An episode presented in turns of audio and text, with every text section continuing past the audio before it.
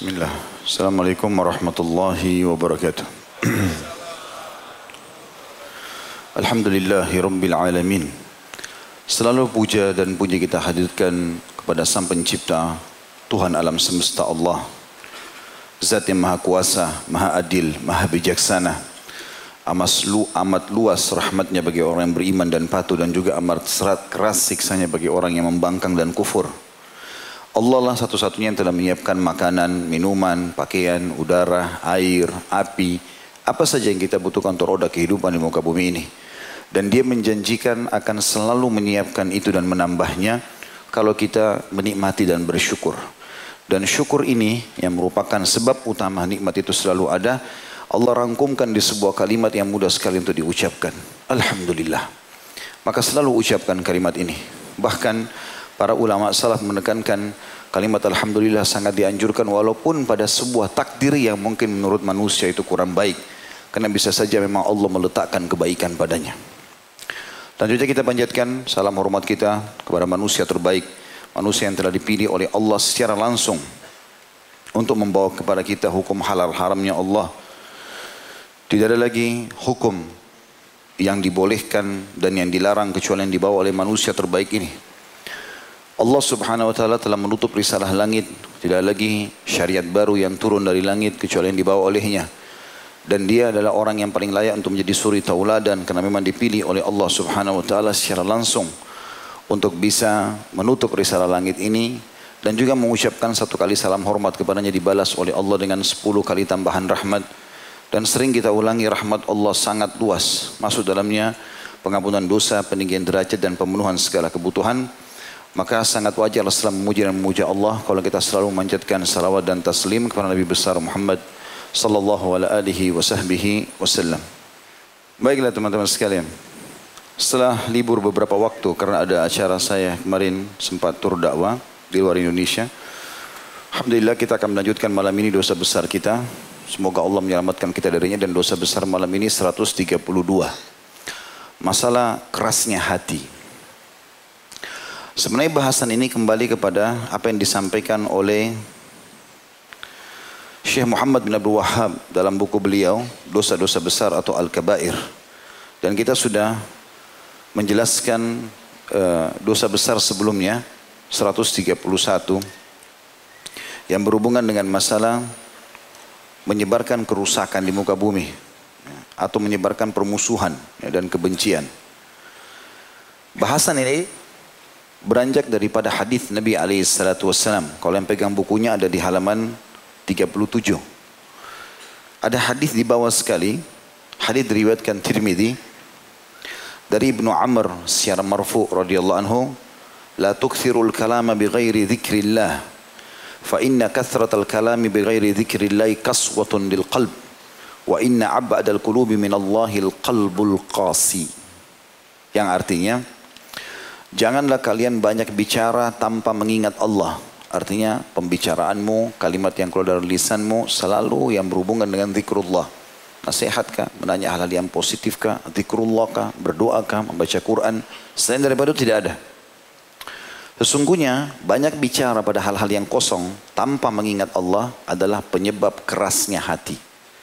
Dan ketahuilah kata kata uh, uh, Ibnu Amr di sini radhiyallahu anhu dan ini marfu artinya disampaikan juga dari Nabi SAW. Sungguhnya hati yang paling jauh dari Allah adalah hati yang keras. Adalah hati yang keras. Riwayatkan Tirmidzi di halaman 2411. Hadis ini sebenarnya yang diangkat sebagai pemicu daripada bahasan dosa besar kerasnya hati ini. Dan memang hati itu adalah mahkota dalam jasad kita sebagaimana Nabi SAW mengatakan ala inna fil jasadi ada inna fil jasadi mudgha. Bukankah di dalam hati itu atau dalam tubuh itu ada segumpal darah? Idza saluhat saluhal jasadu kullu. Kalau dia baik maka baik seluruh jasad itu. Wa idza fasada fasada jasadu kullu. Dan kalau dia rusak maka rusaklah semua jasad ala wahiyya qalb. Itulah hati. Ada yang mengatakan juga jantung ya. Tapi umumnya diterjemahkan dengan hati banyak sekali dalil-dalil ayat Al-Quran dan hadis-hadis Nabi SAW yang menjelaskan kepada kita memang hati itu ada yang lunak, yang baik dan ada yang rusak, keras. Dan tentu ada sebab-sebabnya sehingga hati itu menjadi keras. Dan sebab itulah yang menyebabkan nanti dia menjadi dosa. Misal contoh, kita akan baca firman Allah SWT, Syekh Muhammad rahimahullah mengangkat misalnya dalil pertama surah Al-Maidah ayat 13 di halaman 36-nya, A'udzubillahi minasyaitonirrajim. Fabima naqdihim mitsaqahum la'annahum wa qulubahum qasiyah yuharrifuna al-kalima 'an mawadhi'ih wa nasu haddan mimma dhukkiru bih wa la yatazalu tazalu tattali'u 'ala kha'inatin minhum illa qalilan minhum fa'fu 'anhum wasfah muhsinin. Tetapi karena mereka melanggar janjinya, kami kutuk mereka karena mereka berbuat maksiat, sudah janji sama Allah tidak akan melanggar, mereka lakukan pelanggaran, maka kami jadikan hati mereka keras membatu. Berarti penyebab daripada hati keras adalah maksiat. Penyebab inilah yang membuat dia jadi dosa besar. Karena orang bisa melunakkannya dengan amal soleh, orang bisa merusaknya dan mengeraskannya dengan maksiat. Mereka suka merubah perkataan Allah dari tempat-tempatnya dan mereka sengaja melupakan bagian dari yang mereka telah diperingatkan dengannya. Dan kamu hai Muhammad, senantiasa akan melihat pengkhianatan dari mereka kecuali sedikit di antara mereka yang tidak berkhianat. Maka maafkanlah mereka bila mereka minta maaf dan biarkanlah mereka. Sesungguhnya Allah menyukai orang-orang yang berbuat baik. Kita sudah tidak membahas masalah tafsir secara khusus ayat ini, tapi kita sedang mentik beratkan ada firman Allah SWT, Kulubuhum qasiyah. Hati mereka keras membatu. Kemudian juga dalam ayat yang lain, diangkat oleh beliau dalam surah Az-Zumar ayat 23 Firman Allah SWT A'udhu billahi minasyaitan rajim. Allahu nazzala ahsan al-hadithi kitaban mutasyabihan mathaniya taqsyair taqsyairu minhu juludul ladhina yakhshawna rabbahum thumma talinu juluduhum wa qulubuhum ila dhikrillah. Dhalika hudallahi yahdi bihi man yasha Artinya Allah telah menurunkan perkataan yang paling baik. Maksudnya Al-Quran. Indah untuk dibaca, berpahala sebagai panduan hidup. Solusi dalam permasalahan. Yang serupa dalam kurung mutu-mutu ayatnya. Satu sama yang lain, Al-Quran itu sama kualitasnya. Di mana pun kau baca kau akan dapat petunjuk. Lagi berulang-ulang. Kisah Nabi Musa berulang-ulang diceritakan, kisah Nabi Ibrahim berulang-ulang diceritakan, kisah Nabi Nabi, kisah tentang apa? Penyampaian tentang neraka, penyampaian tentang surga, banyak terulang-ulang. Tapi itu semua tujuannya untuk memberikan pelajaran. Lalu Allah mengatakan, gemetar karenanya, karena ayat itu kulit orang-orang yang takut kepada Robnya. Kemudian menjadi tenang kulit dan hati mereka di waktu mengingat Allah. Jadi ternyata orang kalau sering membaca Al-Quran di antaranya karena Al-Quran salah satu amal soleh maka akan lunak hatinya. Dan hati yang lunak ini mudah untuk tersentuh mengingat Allah. Ya, kalau ada musibah yang datang dia langsung tersentuh. Ada sampai saya pernah bahasakan kalau teman-teman masih ingat. Salafus soleh itu kalau mereka lagi jalan di sebuah jalan dan tercium bau busuk saja. Mungkin ada orang buang sampah sembarangan. Tercium di hidung mereka. Mereka sudah cukup untuk beristighfar dan bertobat kepada Allah. Karena dia anggap atau mereka anggap itu peringatan dari Allah.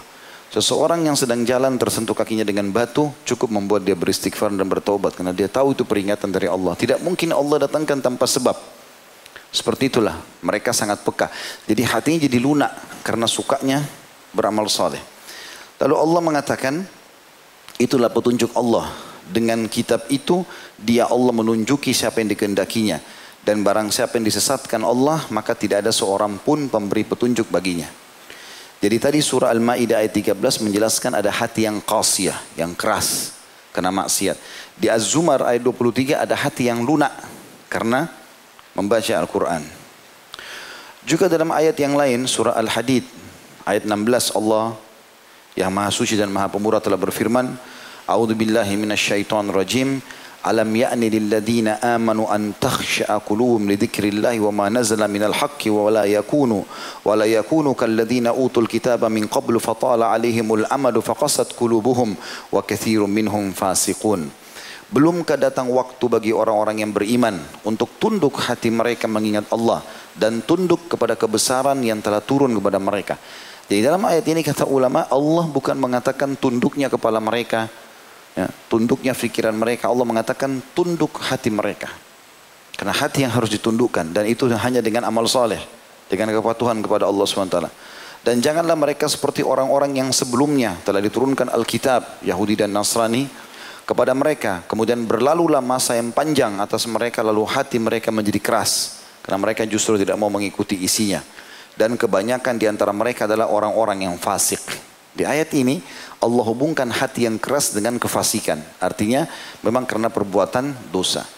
Jadi dia seperti mendalimi dirinya sendiri kalau dia buat dosa sehingga hatinya menjadi keras dan tidak lagi bisa kena peringatan apa pun. Sekali ada kemaksiatan kita lakukan dan kita tidak taubat teman-teman sudah cukup membuat hati itu berubah kondisi. Dari yang lembut mulai mengeras. Dibuat lagi maksiat lebih keras. Terus begitu sampai Allah menggambarkan ada hati yang lebih keras daripada batu. Pada saat itu temannya kena petir di sebelahnya, temannya mati longsor, dia lihat kebakaran, ada orang terbakar depan matanya, ada orang segala macam coba tidak tersentuh lagi sudah. Ini berbahaya sekali. Karena tidak ada lagi sesuatu yang bisa mengubah dia. Dan yang lebih bahaya daripada itu teman-teman sekalian, kalau hati sudah keras, kita sudah tidak bisa, kita sendiri tidak mampu. Kalau mau kembali ke jalan Allah butuh upaya yang sangat besar. Saya pernah bahasakan contoh rasional, berbuat dosa itu, menyerumuskan diri pada dosa seperti orang yang ada di tepi jurang. Depan antum jurang. Terus ada dua cara untuk pada saat ada situ untuk selamat atau untuk terjerumus. Kalau untuk selamat berhenti, tinggalkan jurang itu. Tidak usah bilang kaki saya coba tes jatuh enggak sih, gitu. Ya. Tapi kalau dia mau jerumuskan kakinya, coba aja nggak apa-apa, dia akan jatuh ke bawah. Dua keadaan, mati sekalian atau dia mungkin masih bisa selamat, tapi untuk kembali ke puncak gunung butuh mendaki yang sangat besar. Upaya yang besar. Sekali antum sudah ikut pengajian begini, terasa iman, merasa nyaman.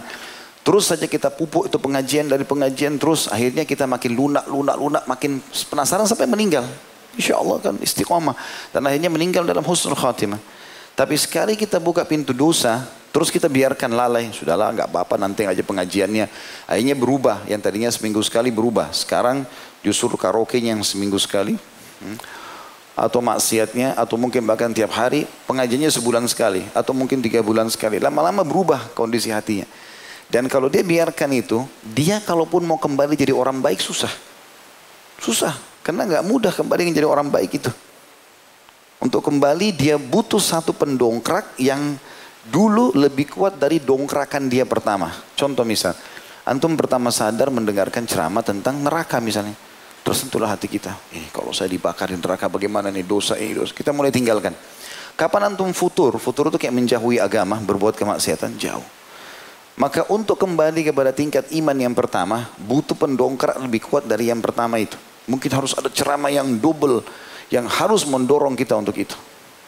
Makanya teman-teman tidak usah dicoba dosa itu. Dosa itu untuk dipelajari dan dijauhi, bukan dicoba. Oh ini babi haram, ya sudah haram. Tidak usah coba, saya mau coba dulu dagingnya babi enak enggak. Ya. Khamr haram, haram sudah selesai, enggak usah dicoba. Tahu ini khamr, enggak usah coba, saya mau tes bagaimana rasanya orang mabuk. Enggak perlu. Oh zina haram, saya zina saya dulu. Nanti urusan nanti enggak. Saya memang untuk bukan untuk dicoba karena dia seperti ibarat racun. Kalau antum punya segelas susu, kita tetesin setetes racun, rusaklah susu itu walaupun cuma setetes racun. Susu itu kita ibaratkan iman antum dan amal saleh. Kapan antum campurkan dengan dosa sedikit, masalahin. Gitu kan. Bahkan bergejolak dalam hati itu. Sebagian salah mengatakan orang kalau masukkan dalam hidupnya sedikit dosa, sudah cukup membuat dia berperang dengan dosa itu. Antara iman sama dosanya itu berperang sampai siapa yang akan menang. Dalam berapa hari berkecamuk. Kalau dia ikuti maksiatnya, tertinggallah iman itu. Kapan dia ikuti keimanannya, bisa ditinggalkan dosa itu tapi butuh waktu, beberapa saat. Ada statement yang menarik dari seorang ulama tabi'in bernama Malik ibn Dinar rahimahullah. Beliau mengatakan seorang hamba tidaklah dihukum dengan suatu hukuman yang lebih besar daripada hatinya yang dijadikan keras oleh Allah. Tidaklah Allah Azza wa Jal marah terhadap suatu kaum kecuali dia akan mencabut rasa kasih sayang dari mereka. Jadi statement beliau sangat nyata tentang masalah bagaimana Allah memberikan sesuatu yang paling berat bagi seorang hamba adalah hatinya keras. Maknanya tidak tersentuh lagi. mau lihat jenazah depan matanya, apa pun cobaan tidak akan berbuat. Memang dia nggak bisa. Dia nggak bisa. Bahkan dia heran, kok kamu bisa lakukan? Kok kamu bisa? Dia heran, kenapa kita bisa lakukan dulu di majelis ilmu, kita bisa sholat malam, kenapa bisa pergi jihad, kenapa bisa pergi haji? Dia bingung dengan itu. Dia nggak punya potensi untuk itu. Kenapa? Karena hatinya sudah keras. Dia hanya bisa atau jiwa ini hanya bisa terbuka untuk bisa lunak kalau kita selalu berisikan dengan amal soleh.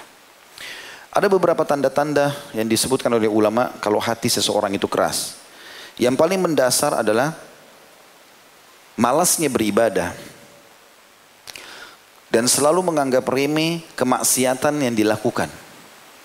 Kalau dua hal ini bersatu dalam jiwa kita dan antum merasakan, berarti sudah ada penyakit kerasnya hati. Selalu malas, mau bangun sholat malam malas, mau baca Quran malas, datang majelis ilmu malas, semuanya malas. Kemudian menganggap remeh, ah kan cuma dosa ini, kan cuma ketinggalan satu rakaat. Bermula dari hal yang kecil, kan cuma masbuk, nanti aja sholatnya, kan cuma pegang, kan cuma cium, dan seterusnya. Jadi dia selalu menganggap remeh. Kalau ini ada, berarti sudah bermula hati antum keras. Ini berbahaya.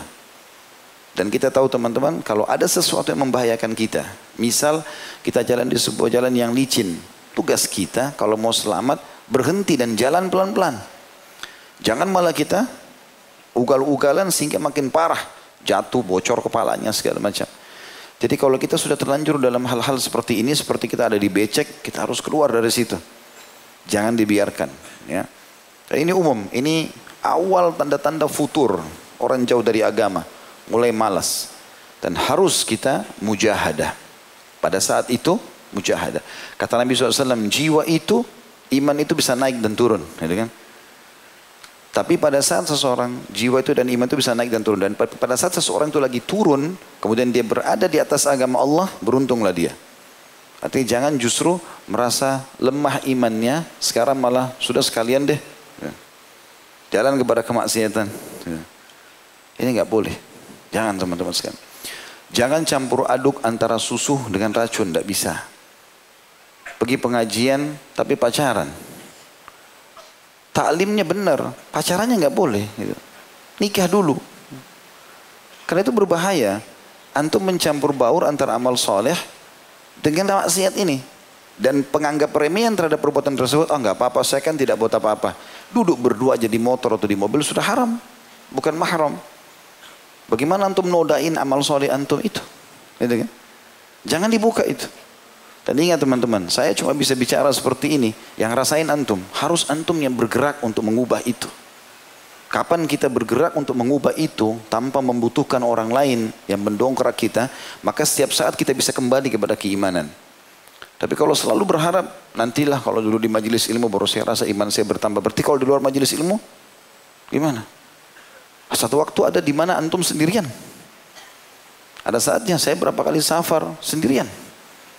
Banyak hal-hal yang kita hadapi. Tapi karena kita sudah membiasakan diri, saya kemarin datang di Eropa, negara yang sangat terbuka, negara, tapi saya akhirnya biasa saja. Tidak ada sesuatu yang jadi beban. Karena bagi saya itu adalah hal yang salah dan saya tidak akan ikuti dan seterusnya. Terbentengi karena kita selalu membuat diri kita terlatih membiasakan diri dalam ketaatan itu di mana pun kita berada. Ada orang dia tidak ada orang lihat. Tetap aja sholat malam, tetap aja puasa, tetap aja sedekah, tetap aja semuanya. Sehingga kita kuat. Yang kedua teman-teman yang berbahaya ini adalah tidak lagi tersentuh ya dan merasa bersalah dengan melihat fenomena alam musibah, fenomena alam, banjir, longsor, ya, atau apalah ya, yang seperti itu. Itu menandakan hatinya sudah mulai keras.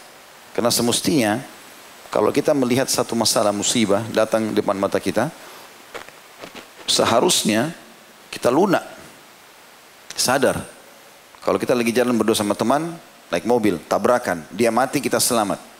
Semestinya yang kita lakukan adalah, oh ini peringatan dari Allah. Dia sekarang yang ditabrak, saya bisa ditabrak juga malam ini atau besok, kan begitu. Tapi ada orang tidak, karena hatinya keras, oh dia selamat. Bahkan dia mungkin bisa melampiaskan syahwat pada temannya, dia lihat temannya mati, diambil handphonenya, diambil jam tangannya, diambil segala macam. Dan itu statement Abdullah bin Umar radhiyallahu. Beliau mengatakan dalam riwayat yang sahih, Nabi SAW bersabda tidak akan terjadi kiamat sampai dua orang jalan. Ya. Kemudian salah satunya ada dua riwayat. Yang pertama Allah kutuk. Ya. Yang satu mengatakan Allah tenggelamkan dalam bumi temannya. Itu tidak membuat dia melunak.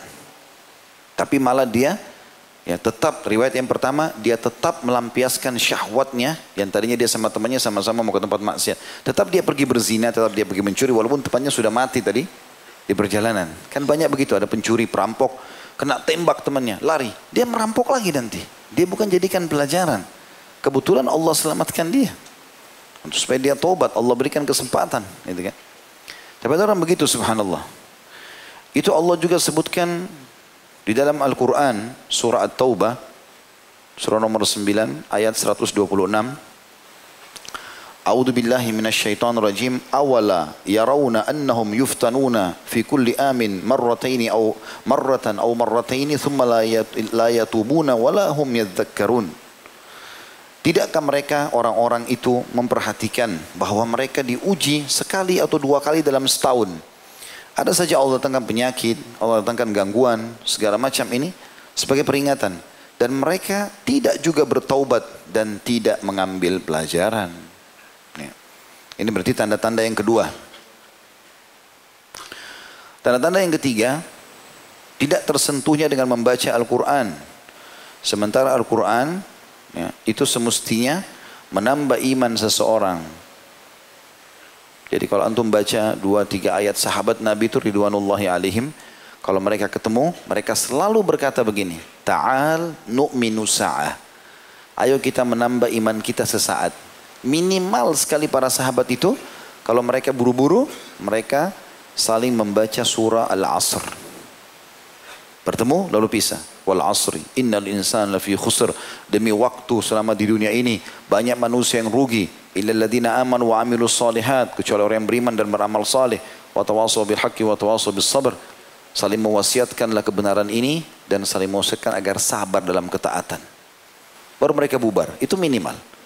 Tapi kalau ada orang dengarkan ayat Quran sama sekali tidak tersentuh hatinya nggak ada maknanya. Dia sholat pun tidak tersentuh. Ini tanda-tanda kerasnya hati Allah menyebutkan dalam Al-Quran dalam surah Al-Anfal surah nomor 8 ayat 2 A'udzu billahi minasyaitonir rajim. Innamal mu'minuna alladziina idza dzukirallahu wajilat qulubuhum wa idza tuliyat 'alaihim ayatuhu zadatuhum imanan wa 'ala rabbihim yatawakkalun.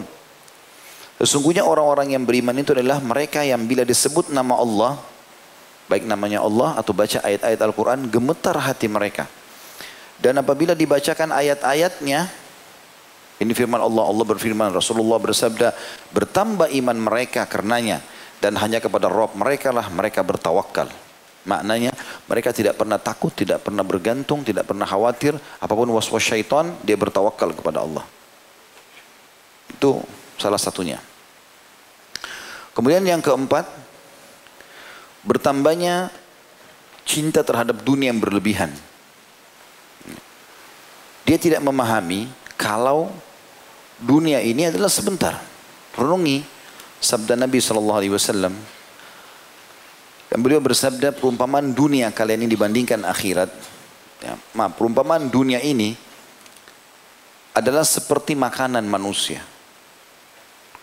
Bagaimanapun dia membubuhi dan menggaraminya, bagaimanapun dia menggarami dan membubuhinya, lihat ke mana akhir jalur makanan itu. Maksudnya kotoran. Juga sahabat Nabi pernah ditanya oleh Nabi SAW, ya Rasulullah. Ya kata Nabi SAW kepada Dahak. Ya, radiyallahu anhu. Nabi SAW tanya, wahai Dahak, apa makanan dan minumanmu? Kebetulan Dahak ini orang kaya. Kata beliau, Al-laham wal-laban ya Rasulullah. Saya selalu makan daging dan minum susu. Umumnya orang sudah tahu makan daging, minum susu ini adalah makanan orang yang dianggap punya duit gitu kan. Maka kata Nabi SAW, kemudian ke mana? Thumma ila madha yasir. Ke mana nanti setelah itu? Maka sahabat Dahak ini dengan sopan mengatakan, ila makat alimta ya Rasulullah. Kepada sesuatu yang anda sudah tahu ya Rasulullah. Beliau tidak bilang kotoran. Sebagai kata santun. Anda sudah tahu ya Rasulullah jadi apa? Maksudnya jadi tinja. Yang makanan yang minumannya jadi air seni. Dibuang semuanya. Kata Nabi SAW, sesungguhnya Allah telah memberikan perumpamaan dunia kalian seperti kotoran itu. Artinya teman-teman sekalian, orang yang sudah lunak hatinya beriman kepada Allah, apa pun yang luput darinya di muka bumi ini kecil bagi dia. Mau orang yang dia cintai meninggal, mau hartanya hilang, cobaan apa pun dia terima. Dia yakin semua itu di belakangnya ada hikmah yang Allah inginkan. Gitu kan? Sebagian salafus soleh teman-teman kalau berjalan waktu cukup lama dan mereka merasa tidak ada cobaan, mereka malah beristighfar kepada Allah. Karena mereka merasa dengan cobaan bisa memangkas umurnya ya, untuk dekatkan diri kepada Allah Subhanahu wa taala. Dan cinta dunia berlebihan ini akan mematikan hati tentunya. Ya. Akhirnya sikut sana, sikut sini, riba, giba, apalah, gunjing, semua menjatuhkan. Ini penyakit-penyakit hati semua justru karena dunia ini. Muncul semua itu kan. Kenapa orang gibah, gunjing orang lain? Kenapa orang fitnah? Kenapa ada manipulasi? Kenapa ada kezaliman? Dunia, urusannya dunia. Padahal dunia ini, kata Nabi SAW, siapa yang akhirat targetnya, maaf, siapa yang dunia targetnya, maka Allah akan jadikan kemiskinan di depan matanya. Dan tidak akan datang untuk dia dari dunia ini kecuali yang sudah Allah catatkan. Dan siapa yang akhirat targetnya, Allah akan jadikan kekayaan di dalam hatinya. Lalu akan datang kepada dunia ini dalam keadaan terhina. Coba praktikkan resep sederhana ini teman-teman. Target antum akhirat. Dunia ini urusan belakang. Walaupun antum lagi meeting mahal, maksudnya ada proyek yang besar, azan, sholat, akhirat. Gak ada urusannya sama dunia, tinggalkan semua. Haram tinggalkan walaupun apa pun apa pun konsekuensinya. Mau syahwat kita lagi memuncak, dengan seorang wanita, seorang laki-laki, mau kita lagi depan mata dapat keuntungan besar, mau disogok, kita dapat besar, tapi haram, tinggalkan semua. Di situ baru antum akan muncul perasaan dahulukan akhirat dari dunia itu. Kemudian yang kelima, salah satu tanda kerasnya hati, munculnya sering kali kesedihan yang mendalam, gundah. Sedikit-sedikit masalah, sumpek. Ada masalah kecil, sumpah. Orang beriman teman-teman yang hatinya lunak, biar masalah besar kecil di matanya.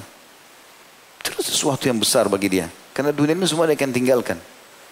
Tapi orang subhanallah yang hatinya keras, penuh dengan kemaksiatan, kita akan temukan orang ini sepanjang hidupnya penuh dengan kesedihan. Masalah terus.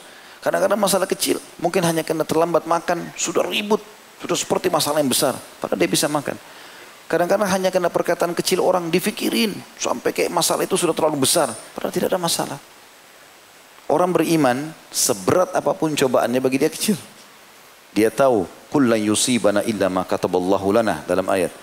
Orang beriman selalu mengatakan, kata Nabi kata Allah SWT, katakan hai Muhammad, ajarkan kepada mereka. Kullan yusibana illa ma kataballahu lana. Tidak ada sesuatu yang menimpa kami kecuali yang sudah Allah catatkan bagi kami. Maka bagi mereka penerimaan saja. Pasti di belakang itu semua ada hikmah. Jadi rasa sedih yang mendalam, ya, gundah, gelisah, semua itu akan ada dengan orang yang hatinya keras. Tapi kalau orang beriman dia akan tenang. Yang keenam, bertambah dan meningkatnya kemaksiatannya. Jadi kita akan temukan orang-orang yang hatinya keras itu justru selalu programnya dari dosa ke dosa apa lagi. Dari menipu ke menipu jenis apa lagi. Ya, terus begitu. Dan terus meningkat kemaksiatan itu. Misalnya hari ini dia gandeng tangannya perempuan itu. Besok dia cium, lusa dia zina. Selepas itu dia buka lagi pintu dengan perempuan lain. Dia buka lagi sama laki-laki lain. Terus bertambah. Itu tanda kekerasan hati. Kalau orang ada imannya walaupun sedikit teman-teman. Kapan dia buat dosa ketakutannya luar biasa. Itu yang Nabi SAW katakan. Orang mukmin itu kalau dia melakukan satu dosa, dia anggap seperti sebuah gunung yang besar di pundaknya.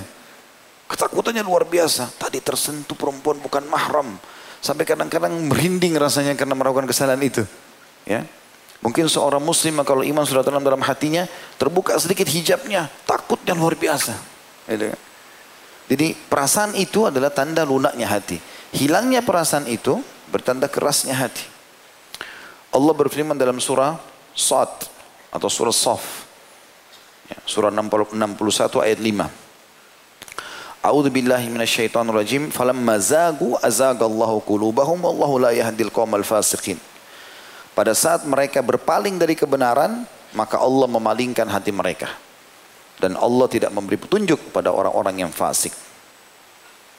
Yang terakhir yang ketujuh teman-teman sekalian, tanda-tanda orang yang keras hatinya sudah tidak bisa lagi mengenal mana yang ma'ruf dan mana yang mungkar.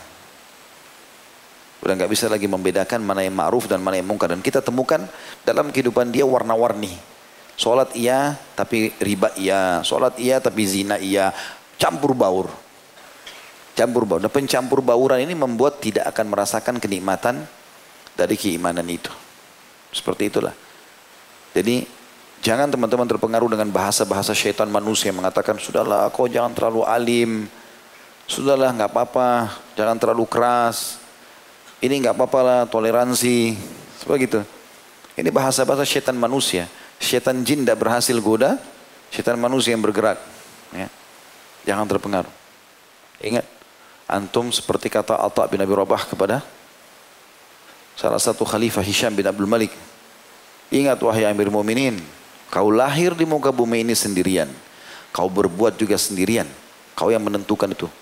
Baik atau buruknya. Dan kau akan mati sendirian. Serta kau akan dihisap sendirian. Tidak akan berguna sanamu ini dan semua orang yang ada di sekitarmu. Coba renungi baik-baik kalimat itu teman-teman sekalian. Dan demi Allah teman-teman, kalau antum paksakan diri detik-detik itu selalu dalam ketaatan, kenikmatannya luar biasa. Luar biasa, susah untuk dinilai. Coba deh, Rasakan itu pada saat iman kita lagi puncak itu ada kenikmatan yang tidak bisa dinilai dengan uang.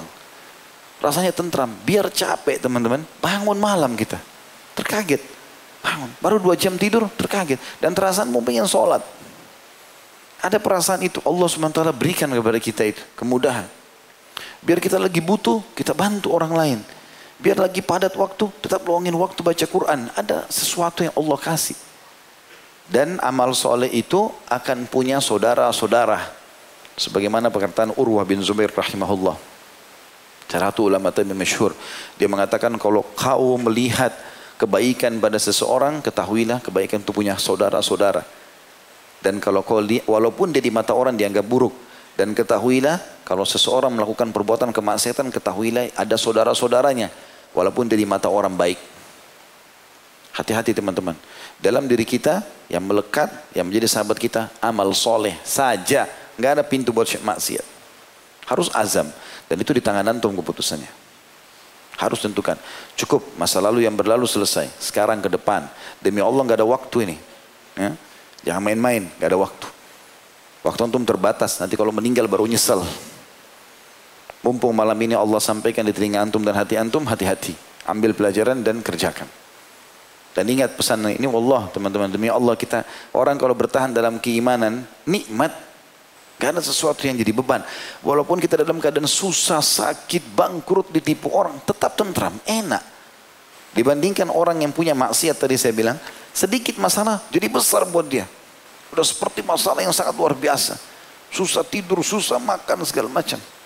Karena orang beriman subhanallah kalau Allah datangkan cobaan sama dia, Allah datangkan perangkat-perangkat penolongnya. Misalnya ditipu sama orang. Allah datangkan orang lain yang akan membantu dia. Secara cuma-cuma. Hilang barangnya. Ada orang gantikan. Dia sakit. Ada dokter yang cocok sama dia. Ada jalannya. Tapi kalau orang yang keras hatinya maksiat, tidak akan ada jalan keluarnya. Mereka tidak akan dapat wali atau penolong kecuali Allah SWT. Atau dari eh, Allah SWT, Allah SWT ingin tolong-tolong, tapi kalau tidak, tidak akan mungkin. Kalau mereka masih tidak akan ditolong oleh Allah Subhanahu wa ta'ala.